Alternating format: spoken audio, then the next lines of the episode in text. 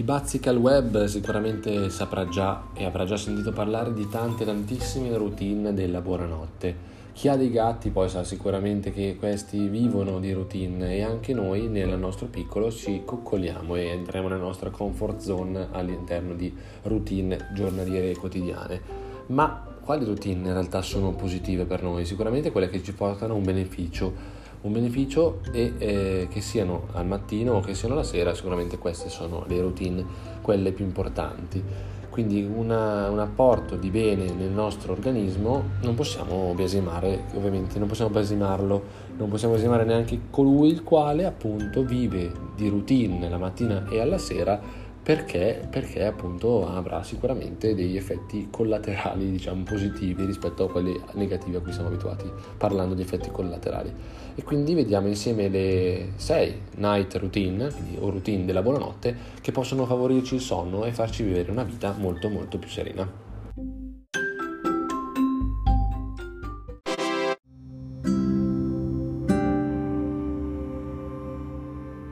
Pillole di alimentazione, il podcast e la community di pillole settimanali per nutrire l'anima, il corpo e la mente.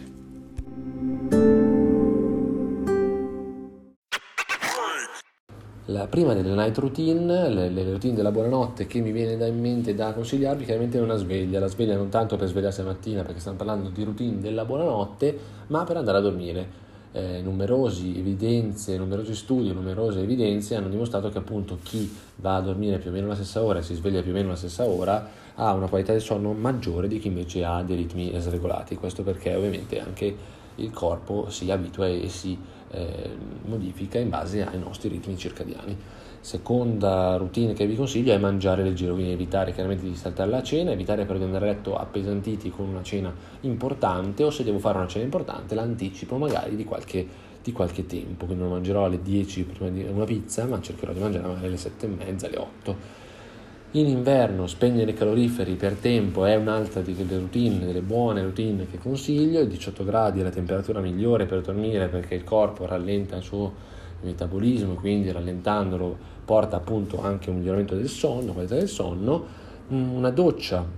non direttamente prima di dormire, ma tornate a casa riduce lo stress, quindi farsi la doccia chiaramente dopo una giornata stra- eh, stancante stressante è come se eh, ipoteticamente l'acqua che scorre nel nostro corpo eliminasse lo stress. Questa non è una cosa molto, diciamo, non sembra una cosa molto scientifica, in realtà, in realtà lo è ed è stato dimostrato che proprio fa un effetto benefico. La doccia fredda sì, no, c'è chi si interroga sui social su questo quesito, eh, lascia i post e la tua sentenza, faremo magari una puntata appunto dedicata allo shock termico indotto dalla doccia fredda. Abbiamo poi come routine, la quinta routine, fare una to-do list per il giorno dopo, quindi fare una lista di cosa fare per il giorno dopo evita di poi rimuginarci e pensarci eh, tra le coperte. Quindi io sono lì che, ci, che voglio addormentarmi e invece penso a cosa dovrò fare alla spesa e a tutti gli impegni del giorno successivo. Se ho già tutto scritto, psicologicamente mi sono già portato avanti.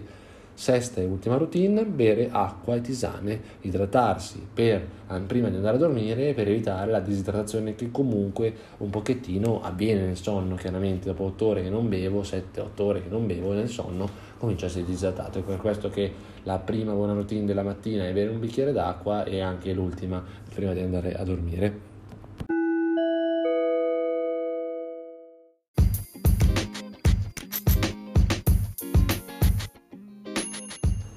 E io quindi cosa faccio nel concreto? Io cerco di seguire sempre queste sei eh, routine che ho elencato, a parte quella della sveglia per andare a dormire, perché fisiologicamente ho sonno e quindi riesco a dormire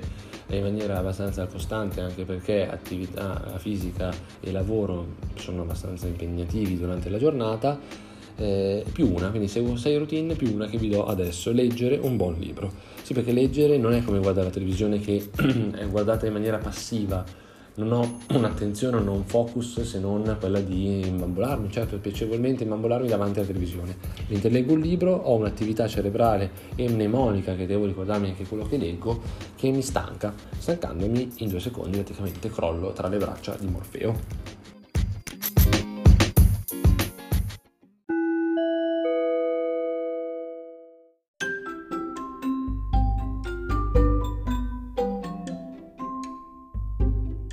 Bene amici, questa puntata del sonno ha fatto venire forse sonno a qualcuno, spero proprio di no, ma io vorrei ringraziare tutti coloro che hanno cominciato a seguirmi sia su, appunto, sul canale podcast, sia online sui social media, sia chi di voi poi addirittura viene incontrato dal vivo, conoscendomi attraverso queste piattaforme e richiedendomi consulti, consulenze, eh, attività di personal training e consulti appunto nutrizionali che sono la parte preponderante di questa attività.